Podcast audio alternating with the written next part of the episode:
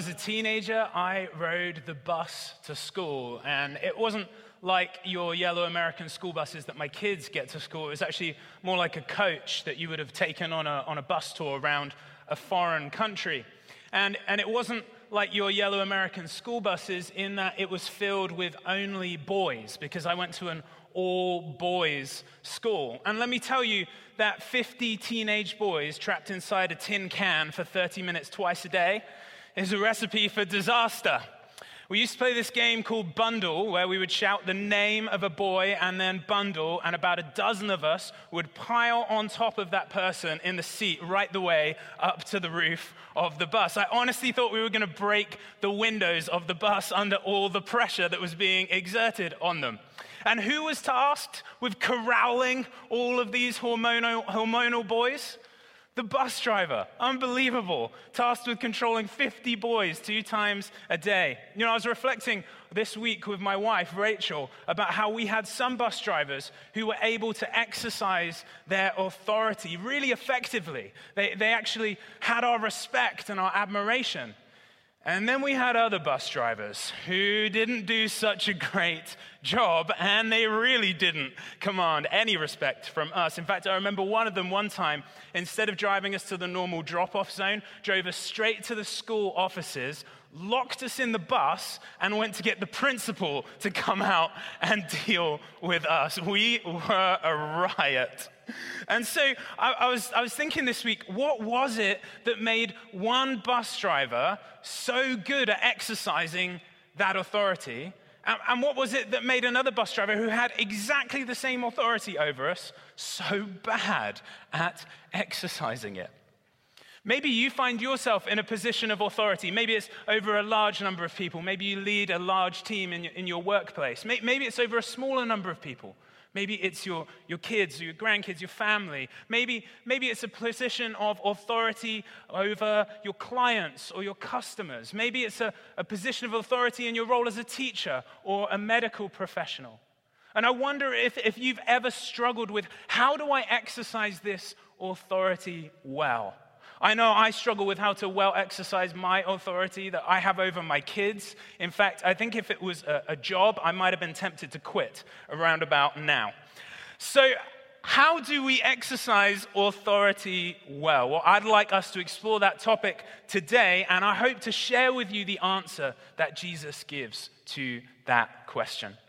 My name's Ellis. I'm one of the pastors here, and I'm really glad that you're joining us today, whether you're in person or you're online. And actually, in my homeland of England, it is Mother's Day, so happy Mother's Day, Mum, and happy Mother's Day to Julie, my mother in law. I'm grateful that you are able to join us in worship today.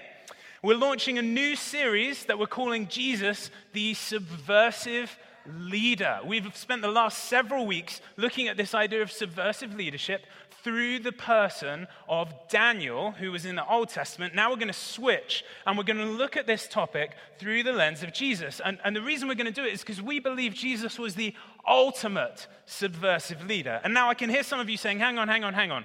It was one thing to call Daniel a subversive leader, it's a whole other thing to use that adjective with Jesus' leadership. And I, I hear you. I hear you. Let me, let me read to you the definition of subversive that we gave you all those weeks ago when we started out. It is seeking or intending to subvert an established system or institution. And we really believe that Jesus led in this way. And we hope that you're going to see that over the next few weeks. But let me be clear he didn't lead in this way for his own selfish ends, he led in this way for the sake and for the benefit of the whole world. And today, we're going to be talking about the topic of authority. How it was that Jesus subverted authority. How did he disrupt authority? And we may be familiar with that phrase to lord it over someone. It conjures up images of, of, bosses who exert their authority in harsh and, and demeaning ways over their employees, or of husbands and fathers who abuse their families. And Jesus specifically calls that out in the passage we're going to look at today. And he says, Not so among you. And he challenges his followers to exercise their authority in a very different way.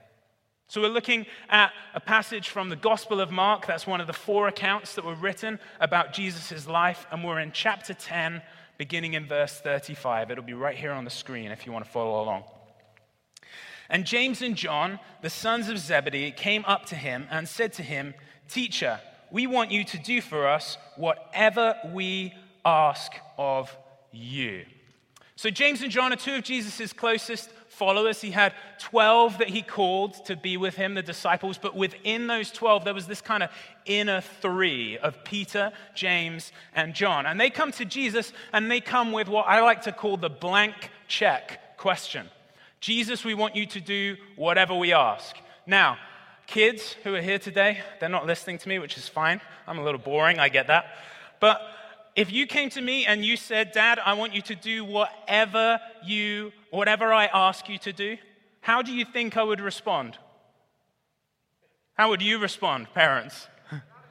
no way, a hard no. So let's see how Jesus responds to James and John. Jesus said to them, What do you want me to do for you? Look, he responds with a question. He's not harsh, he's not demeaning, he's gentle. And they said to him, Grant us to sit, one at your right hand and one at your left in your glory. So Jesus responds with a question, and they give him their answer. Their answer is, We want you to cut out Peter from the inner circle and give us to the positions of ultimate authority. That's ugly, right? Really ugly, selfish ambition. It's, it'd be like if you went to a rising star in your organization, someone who looks destined to become a, a vice president, and said, Hey, when you make VP, can I be your right hand woman? Or can I be your right hand man? It's, it's just, it's really ugly. Trying to grasp a, a, a power and authority just, just for the sake of it. But again, Jesus doesn't respond with a harsh, answer. Listen to the way Jesus responds. Jesus said to them, You do not know what you are asking. Are you able to drink the cup that I drink, or to be baptized with the baptism with which I am baptized? And they said to him, We are able. Let me pray. Father, thank you for your word to us through the person of your Son, Jesus Christ. Would you speak to us by the power of your Spirit here this morning, we pray. In Jesus' name, amen. So Jesus responds to this question how, how do we exercise authority? And I think there are three things that Jesus teaches us in this passage, and they are all going to begin with the letter S. So hopefully you can remember it when you walk out of the doors of amnesia. So, the first thing Jesus teaches us is that true authority is gained through suffering. True authority is gained through suffering. When, when James and John come to Jesus and, and, and he responds to them by saying, Are you able to drink that cup? Are you able to be baptized with that baptism? And, and they respond with this real quick yes. And that makes me think they thought this is going to be an easy thing to do. And they had reason to believe that because the cup is often associated with celebration. And baptism was associated with the idea of God's renewal in our lives. But, but that isn't what Jesus is referring to here with those images. The cup and baptism are actually images of suffering.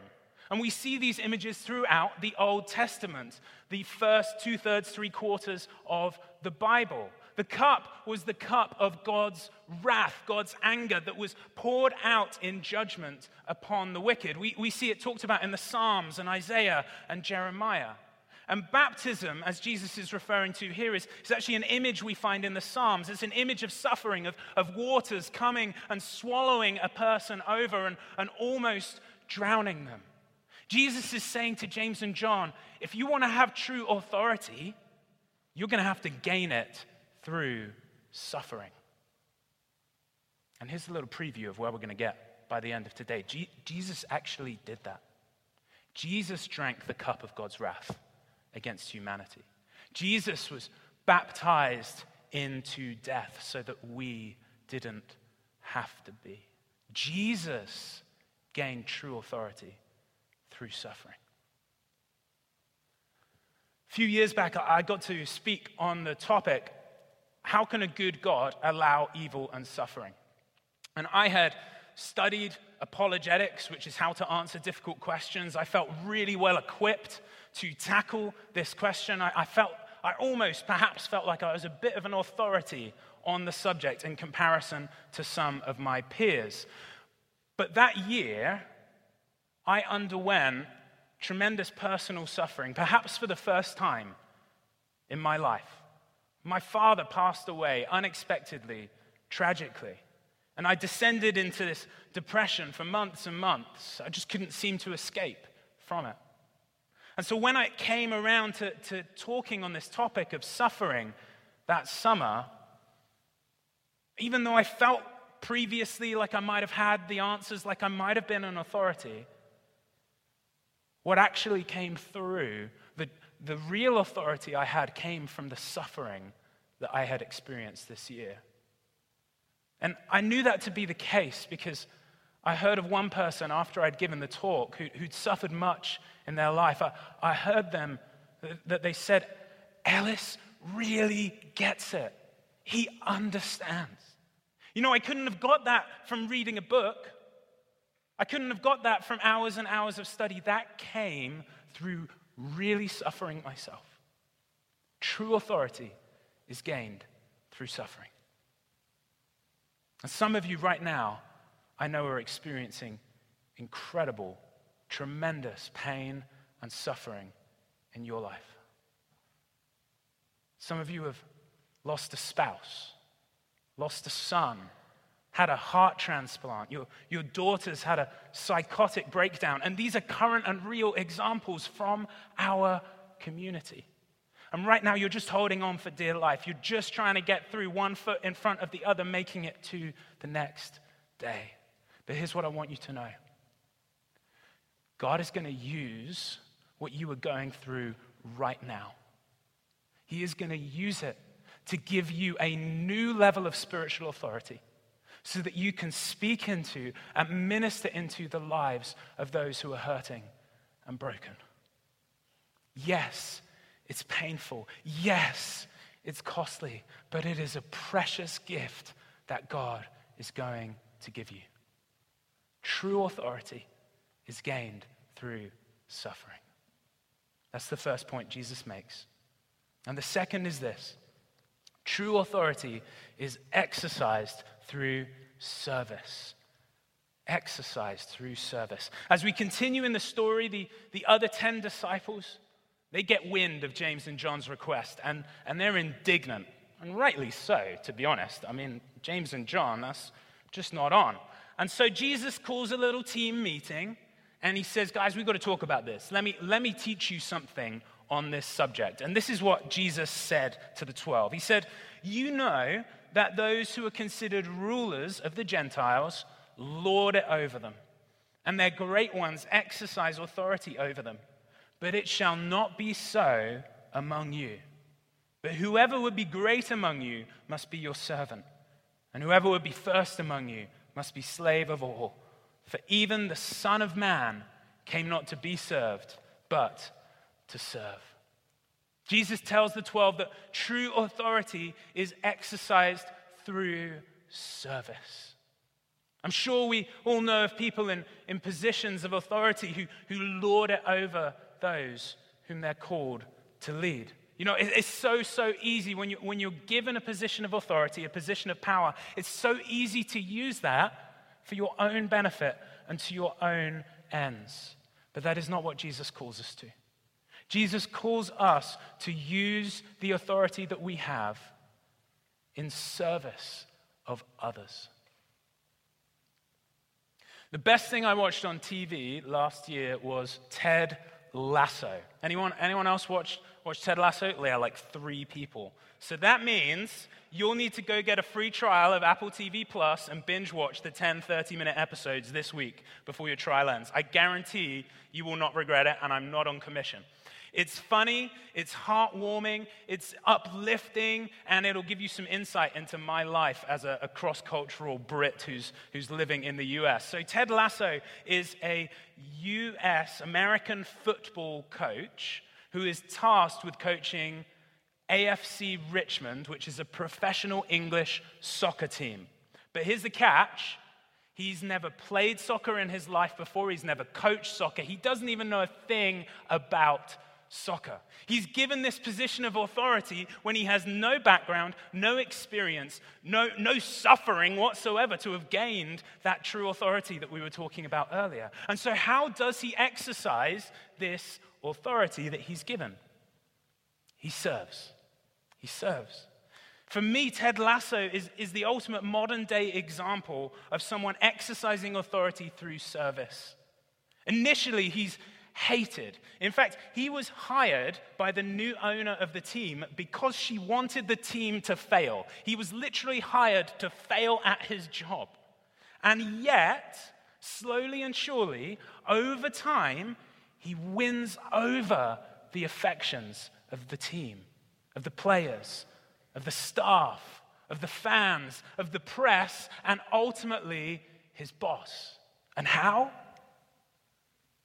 because he leads and exercises authority through service, through love for others. You know, there's one quote of his that just sums it up for me. He says this I don't care if we win or lose matches. Matches, by the way, are games, not the things you strike out of a box. I don't care if we win or lose matches. I'm here to help these players become the best version of themselves. Could that be said about you? Would you say that about yourself in your position of authority? Is that why you are exercising your authority? Or are you doing it just to hold on to your position of power under all costs? Are you doing it to make yourself look great so everyone knows how awesome you are? Or are you doing it like Ted Lasso and like Jesus to love and serve others so that they might become the best version of themselves. That's what we want to be about as a church. That's why we put this right in the middle of our mission statement exalt Jesus, elevate others, and launch disciple makers. That's what we're all about. True authority is exercised through service. So, first, true authority is gained through suffering. Second, true authority is exercised through service. And third, True authority is displayed in sacrifice. Listen to Jesus' final words to the 12. For even the Son of Man, that's how Jesus refers to himself. He's talking about himself here. For even the Son of Man came not to be served, but to serve and to give his life as a ransom for many. Jesus displayed true authority through his sacrificial death for us. He gave his life as a ransom for you and you and you and you and you and me. You see, each one of us has failed in our exercise of our authority. Each one of us has, has sought to, to gain authority and power from selfish ambition, like James and John. Each one of us has tried to cut other people out of the way so that we can get to the top. Each one of us has, has lorded it over those whom we've been called to serve. Each one of us has fallen short of God's standard of exercising authority. And more than that, each one of us has desired to have even greater authority than Jesus himself. Each one of us has desired to call the shots for our lives, to decide what's right and what's wrong. Each one of us has placed ourselves in a position of authority that is God's and God's alone. And there is a consequence for all of this power grabbing. We deserve to drink the cup the cup of God's wrath, the cup of God's anger. But thanks be to Jesus. Jesus, the only one who exercised true authority continuously through love and service of others. The only one who didn't try to grab more power than was rightfully his. The only one who was willing to take the consequence of our wrongdoing upon himself. He was willing to pay the ransom price that was on our heads the price of death itself. We were held hostage by our sin, but Jesus paid the ransom. And because he took that consequence upon him, Because he took all of our sin, all of our shame, all of the times we grabbed for power, because he took that upon himself, we are free of it. Forgiven, forgotten, we have a clean start in and through Jesus Christ. Amen? Jesus displayed true authority in his sacrificial death for us. And now, he calls us to do the same. There are a couple of verses I skipped out earlier on. I, I want to go back to them. Remember, remember how James and John said, We want to sit at your right, we want to sit at your left, and your moment of glory? This is what Jesus said in response to that. He said, To sit at my right hand or at my left is not mine to grant, but it is for those for whom it has been prepared. What was the moment of Jesus' glory? The moment when he was lifted up high above all other gods, shown to be the one who was willing to give his life for his followers. It was the cross. And who was it who was at Jesus' right and Jesus' left in his moment of glory? Two criminals dying their own deaths on the cross. If we want to have true authority like Jesus, we are called to sacrifice our very lives. The call to Jesus is a call to come and die. It's a call to die to our selfish ambitions, to, to die to our desire to, to lord it over others, to die to our desire to have an easy life. It's a call to lose our lives so that we might find them. And true authority is displayed by being willing to lay it all down and sacrifice everything. So, Jesus teaches us true authority is gained through suffering, exercised through service, and displayed in sacrifice. Remember those bus drivers I was telling you about earlier. One who was able to exercise their authority well, and another who, who couldn't. Do you know what made the difference? As I was reflecting this week, as I was thinking about it, it was these three things. It was these three things. It was obvious to us, even as teenage boys, from their actions, from their words, as to whether they were in this to serve us, to suffer on our behalf, to sacrifice for us. Smelly, stinky, hormonal teenage boys. It was obvious to us which ones of those were in it for the right reasons. They took an interest in us, they took care of us, they were always on time. They made an effort to, to laugh and joke around with us. They were kind hearted and gentle. And as a result, they gained our respect and our love. But the ones who didn't gain our respect, they were in it for the wrong reasons. I don't know why they were in it. I can't imagine that being a bus driver pays that well. Maybe they were in it because it was a power trip. I don't know. But it was obvious to us boys through their words and actions that they were not there for us, they were there for themselves. In your positions of authority, wherever it is, in your home, in your workplace, your church, your neighborhood. I wonder if God might be calling you to make a change in how you're exercising your authority. Maybe one of those three areas God's been speaking to you about as you've been hearing these words. Maybe, maybe it's suffering. Maybe you've realized that you're exercising authority in an area that you really you haven't gained standing yet that you haven't, you haven't suffered for. And maybe you need to take a little step back and be a little less assertive. Maybe it's in the area of service. Maybe you realize my priorities are all out of whack. I'm in this because I love power, or I'm in this because I want to look good, or I'm in this because I want to get up the next rung of the ladder. And you need to flip it. And you'd say, I'm in this to serve and love those who I've been called to exercise authority over. Or maybe it's that last one sacrifice.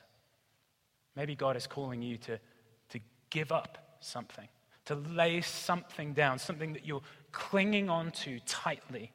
And he's saying, I need you to let go. I need you to let go. How does Jesus disrupt authority? He teaches us that true authority is gained through suffering, exercised through service, and displayed in sacrifice.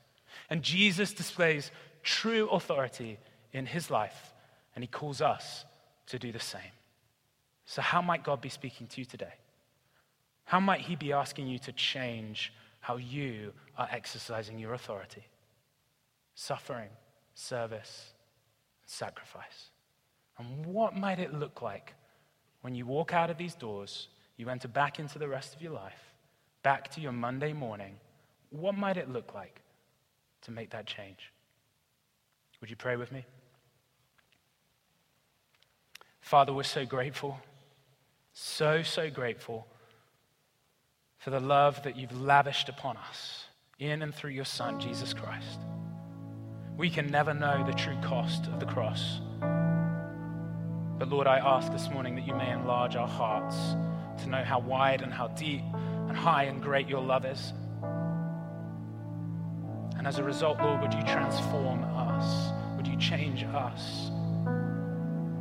Lord, may we be willing to exercise authority following the example of Jesus by the power of your Holy Spirit within us. Will change us from the inside out.